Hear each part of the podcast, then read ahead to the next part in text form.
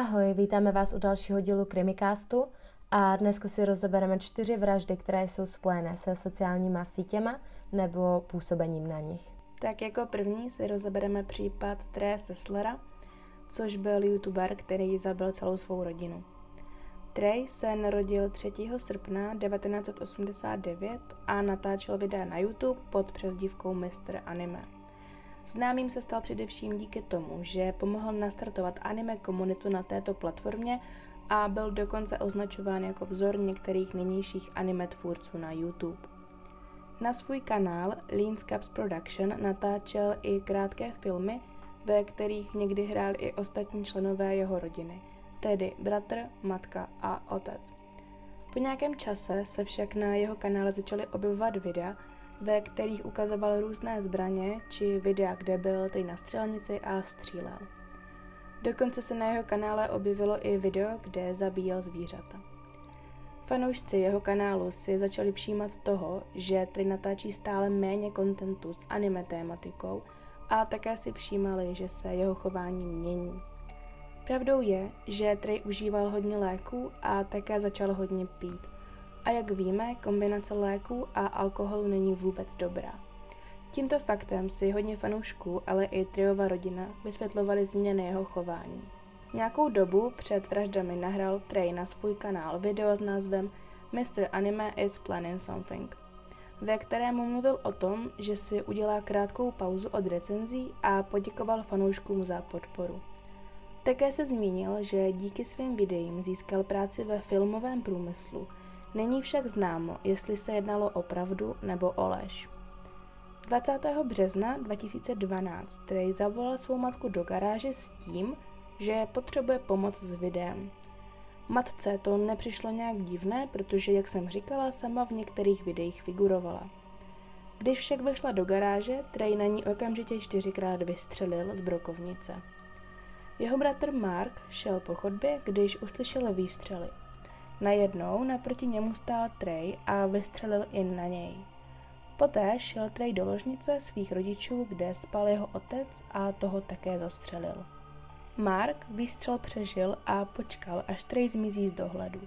Poté se odplazil do koupelny, kde se mu podařilo zamknout. Trey však věděl, že Mark se zamkl v koupelně a tak rozbil dveře a zabil svého bratra, kterého označoval jako svého nejlepšího kamaráda. Trey se poté ujistil, že je jeho bratr mrtvý a když zjistil, že ano, tak se šel ujistit k matce i otci, jestli jsou také mrtví a byli. Trey se začal chovat jako blázen. Začal rozbíjet, co mu přišlo pod ruku. Na dveře vyřezával a psal přiznání. Na dveře koupelny například napsal Nikdy si to neodpustím, nevím, proč jsem to udělal. Trey dokonce zabil i všechny domácí mazlíčky. Poté se zbavil několik nábojů a pušku, sedl za volant svého auta a odjel ke své bývalé střední škole Waller. Dojel na parkoviště před školu, ale zůstal sedět v autě. Po nějaké době odjel zpátky domů, kde už na něj ale čekala policie. Trey jednu dobu při výslechu plakal a říkal, že nechápe, proč to udělal. Ale poté se jeho chování obrátilo a působil jako chladný člověk. Po nějaké době policii řekl, že svou rodinu zabil, protože ji chtěl chránit před tím, co plánoval již několik let. Po několika výsleších policie zjistila, co Trey plánoval. Plánoval střelbu na jí zmíněné střední škole – Střelbu plánoval od té doby, co školu dokončil. Svou střelbu trénoval na toulavých zvířatech. Trey nikdy neuvedl, proč tuto střelbu plánoval. Jediné, k čemu se vyjádřil, bylo to, proč odjel od školy. Řekl, odjel jsem, protože se to všechno stalo příliš skutečné. Trey byl 2. srpna 2012 odsouzen k doživotnímu vězení – Sám po té tisku řekl, že je rád, že je za mřížemi, že tam prostě patří. Po tom jeho zatčení se objevily spekulace, že Trey spáchal sebevraždu. Avšak to není pravda. Když jsem tady ten případ zpracovávala, našla jsem jeden zajímavý zahraniční článek, pod kterým byly i komentáře. A byl tam komentář od jednoho chlapce, který se podepisoval nebo v tom komentáři tvrdil, že Trey znal. A v tom komentáři uvedl, že Trey byl na té střední škole šikanován. A poté tam taky bylo napsáno, že ta střední škola, na které plánoval tu střelbu, tak to nebyla ta, ta kterou studoval, ale mělo se jednat o školu, která byla pouze blok od jeho domu. Takže vlastně úplně o jinou školu. A teď se teda podíváme na druhý případ dnešního podcastu. Druhým případem je vražda Bianky Devins. Bianka byla zavražděna jejím kamarádem a on fotky jejího mrtvého těla nazdílel na sociální sítě. Dost možná jste už o tomto případu něco slyšeli, je to případ z roku 2019 a tehdy to bylo celkem dost popularizované. Vím, že se o tom celkem hodně mluvilo, nebo teda aspoň v mém okolí ano. Bianca Devins se narodila 2. října roku 2001. Pocházela z New Yorku a v únoru 2019 absolvovala střední školu. V době její smrti měla nastoupit na univerzitu s psychologickým zaměřením. Bianca v jejím krátkém životě bojovala s psychickými poruchami, jako jsou deprese, úzkosti, hraniční poruchy osobnosti a také posttraumatické stresové poruchy. Díky těmto psychickým nemocem se v podstatě izolovala a tak nejspíše hledala společenské útočiště na Instagramu kde měla prý dost velký počet sledujících. Našla jsem, že to bylo nějak kolem 70 tisíc a momentálně jich má 160 tisíc. Její profil najdete pod názvem ESCTI. Její vztah s otcem byl napjatý, její matka ho označovala za emočně hrubého a od roku 2015 spolu v podstatě nebyli ani v kontaktu. Přátelé Bianky často vyjadřovali znepokojení nad jejím duševním stavem. Jednou se dokonce prý svěřila, že si představovala, jaké by to bylo skočit ze střechy a zranice. Pri se dokonce po dobu posledních dvou let potýkala s kyberšikanou. Jejím vrahem byl Brandon Clark, který se narodil 6. října roku 1997. Vyrůstal v nestabilní domácnosti, jeho otec opakovaně zneužíval jeho matku. Když mu bylo 10 let, jeho otec držel jeho matku několik hodin s nožem u krku, což vedlo k tomu, že byl mladý Brandon umístěn do státní pěstounské péče. Když ho potkala Biančina matka, tak ho popsala jako velmi okouzlujícího a zdvořilého muže. Naopak přítel z dětství ho popsal jako obsedantního a taky se zmínil o tom, že byl závislý na Pokémonech, ale to je jenom taková malá perlička, co jsem našla. Bianca a Brandon se spolu seznámili přes Instagram a to v dubnu 2019. Později se setkali osobně a Brandon se dokonce zúčastnil maturitního plesu Bianky. Brandon svůj vztah s Biankou často prezentoval tak, že je jeho přítelkyní. Hodněkrát se vyjádřil, že by od vztahu s Biankou chtěl více a Bianka o tom věděla. Každopádně byli jen přátelé, ale i k tomu existuje spoustu protichůdných zpráv, jelikož hodně lidí tvrdí, že Brandon často Bianku jen vykořišťoval a jiní zase, že se stal blízkým rodinným přítelem. Dále byl Brandon na sociálních sítích často popisován jako osamělý pronásledovatel posedlý Biankou. 13. července 2019 se Bianca a Brandon vydali autem na noc do New Yorku na koncert jedné nejmenované zpěvačky. Předtím se ještě setkali s kamarádem Alexem. Nevím, jestli to byl kamarád Bianky nebo Brandna, každopádně to není až tak důležitý fakt a nikde jsem ho nemohla najít. S Alexem si v autě, které patřilo Brandnovi, zahulili marihuanu a poté se všichni tři vydali na koncert. Na koncertě se všichni bavili a Bianca s Alexem se políbila. To samozřejmě Brandna hodně naštvalo, protože jí byl posedlý a byl do ní hlavně zamilovaný. A vlastně tento polibek byl v podstatě celý podnět k tomu, co se dále stalo. Oni tu noc, už jen Brandon a Bianca, přespávali v onom autě, které patřilo Brandonovi. Bianca usnula a Brandon ji po nějakém čase probudil kvůli toho, aby si s ní promluvil právě o tom, že Alex se políbila. Bianca se omluvila, ale Brandonovi naznačila, že oni dva ve vztahu nejsou, takže by se o to, koho líbá, nějak zvlášť zajímat neměl. Brandna tato odpověď hodně rozčílila a Bianku napadl.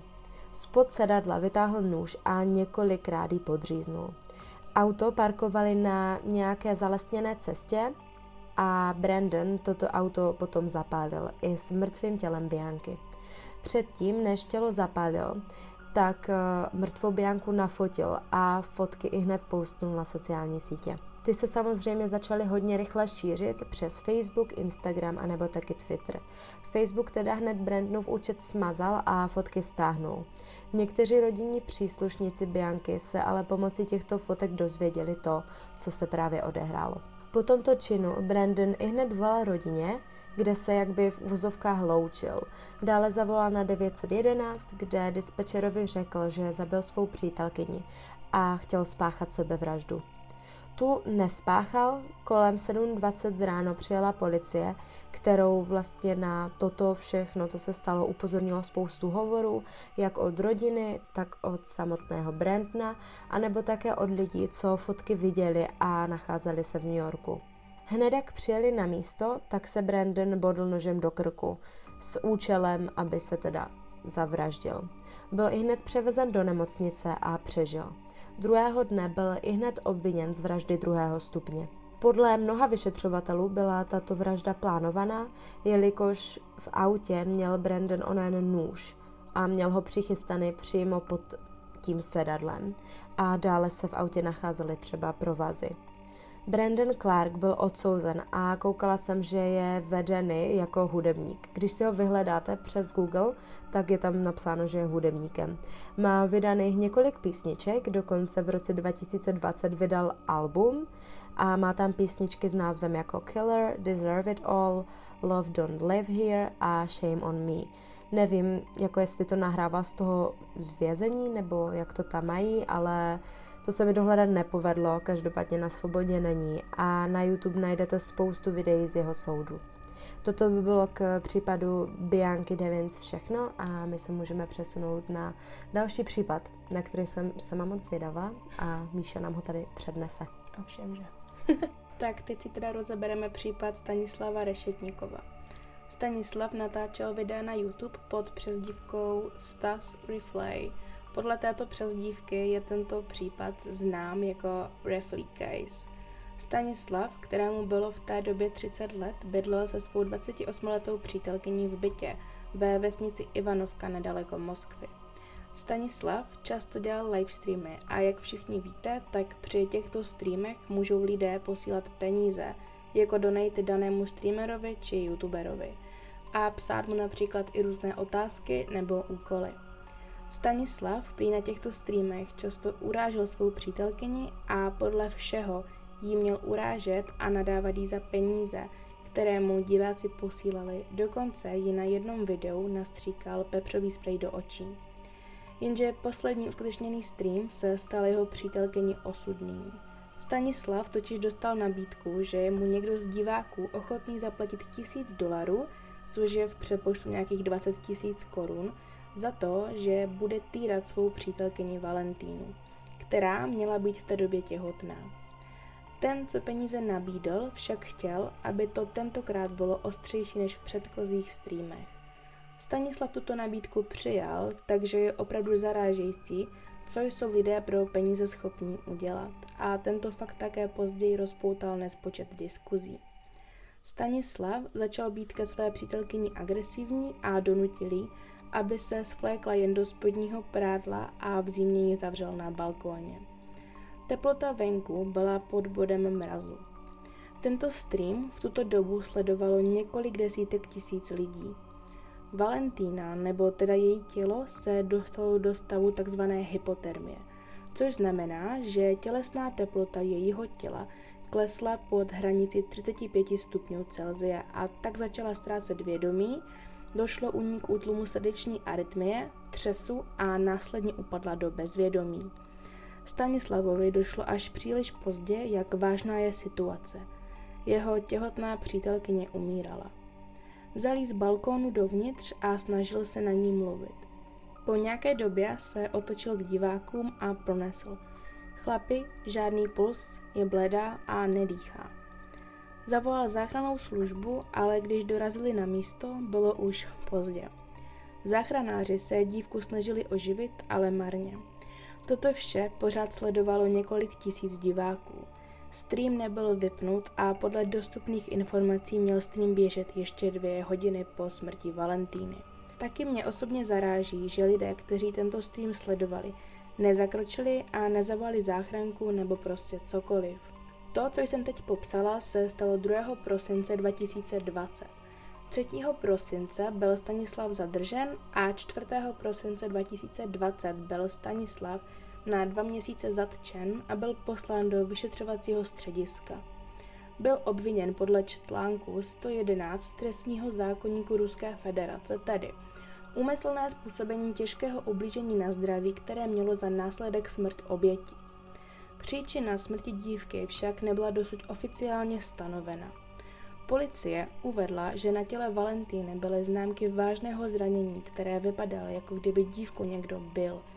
Stanislav u výslechu vypovídal, že jeho přítelkyně pracovala jako prostitutka a že brala drogy. Taky uvedl, že v osudný večer měla požít nějaké drogy a vypít velké množství alkoholu. A to podle něj tak moc zatížilo její srdce. On sám popírá jakoukoliv vinu, tvrdí, že se smrti dívky nemá nic společného. Dokonce se objevily informace, že Valentína nebyla vůbec těhotná. Tento případ je celkem čerstvý a momentálně probíhá vyšetřování. Každopádně v případu prokázání viny mu hrozí 15 let vězení. Jeho YouTube kanál byl smazán, ale na internetu jsou dohledatelné fotky nebo dokonce i videa buď z toho osudného streamu nebo jiných. Obrázek si o tom celé můžete udělat sami a klidně nám váš názor můžete napsat na náš Instagram. Za mě mi nedává smysl to, že uvedl, že Valentína brala drogy a pila alkohol, když podle dostupných informací ji měl Stanislav takhle ponižovat na těch streamech. Já jsem osobně ty záznamy našla, koukala jsem na ně a našla jsem třeba záznam toho, kdy jí nastříkal ten pepřový sprej do očí. A nebylo to tak, že by jí to stříkal jako jednou. Ta holka ležela na gauči a byl tam ten Stanislav, nějaký jeho kamarád a Valentína ležela na gauči. On se zvedl s tím pepřovým sprejem v ruce, otočil se na Valentínu a prostě to držel a aby to stříkal jí přímo do očí. Tohle udělal asi dvakrát a potom už tam na tom záznamu jde vidět, že Valentína prostě křičí, že lapá po dechu Natož on se znova postavil a znova jí chtěl nastříkat ten spray do obličeje. To už ho ale zastavil ten kamarád, což teda nechápu, že mu to vůbec jako dovolil udělat, ale dobře. A Valentína se tady na tohle to nějak dostala na zem, doplazila se k mražáku, podle mě teda vytáhla z toho mražáku led a dávala se k obličeji. A Stanislav si v klidu sednul zpátky k počítači a popil u toho alkohol. Takže to by bylo asi ten jeden záznam. A pak jsem viděla ještě záznam přímo tady z toho, toho streamu, kde vlastně on ji vytáhl z toho venku nebo z toho balkónu. A tam taky. Položili na gauč, zabrali do, te- do deky, ale pořád seděl před tou kamerou a před tím, jako před tím streamem. Neukončil to, streamoval pořád dál a ten stream běžel po celou dobu. I když tam byli záchranáři, i když se ten záchranář na, něho, na něco ptal toho Stanislava, tak ten stream pořád běžel a jakmile tu Valentínu odvezli, tak ten stream běžel teda ještě dvě hodiny potom, jak jsem říkala. Takže, takže tak, takže ty, ty záznamy jsou doznatelné na YouTube. Když napíšete buď Reflí Case, anebo Stanislav Rešetníkov, nebo to jeho přezdívku, pod kterou natáčel na to YouTube, tak to určitě najdete. Takže jenom na vás, to chcete vidět nebo nechcete vidět, no. Já sama osobně vůbec jako nechápu, jak spolu mohli být, jestli on prostě často dělal ty streamy, kde jako dělal něco takového. Jakože si před tím streamem řekli, no lásko, teď na tebe budu během tady toho streamu hnusný, protože budu vydělat peníze. Ona, jakože jo, dobře. No, a tak, potom zase byli v klidu, jo. nebo jako... No u toho druhého, no u toho streamu, kdy stříkal ten pepřák do očí, mě zarazilo, že tam měl ty kamarády a že jako mm. také nic neudělali. Potom mě zaráží, že jako říkal, že ona ten den pila moc alkoholu a moc drog, přitom jako když jdeš do mrazu, tak asi logicky, že tam ve spodním pradle nevydržíš v mhm. minusových teplotách. Takže je to zajímavé a jsem zvědavá, až se jakoby objeví nějaké rozuzlení tady toho případu. Jakože až se to přím, víš, to vyšetří, protože... O tom budeme určitě informovat na Instagramu. Jo, jestli se objeví Jen... informace, tak určitě, no, protože mě to třeba osobně zajímá taky, takže... Já tady mám sama taky ještě případ, který je poměrně čerstvý. A teda jedná se o případ Elian Ferreira Siolin, která byla brazilská tiktokerka a ta byla zastřelena 24. ledna roku 2021 svým manželem.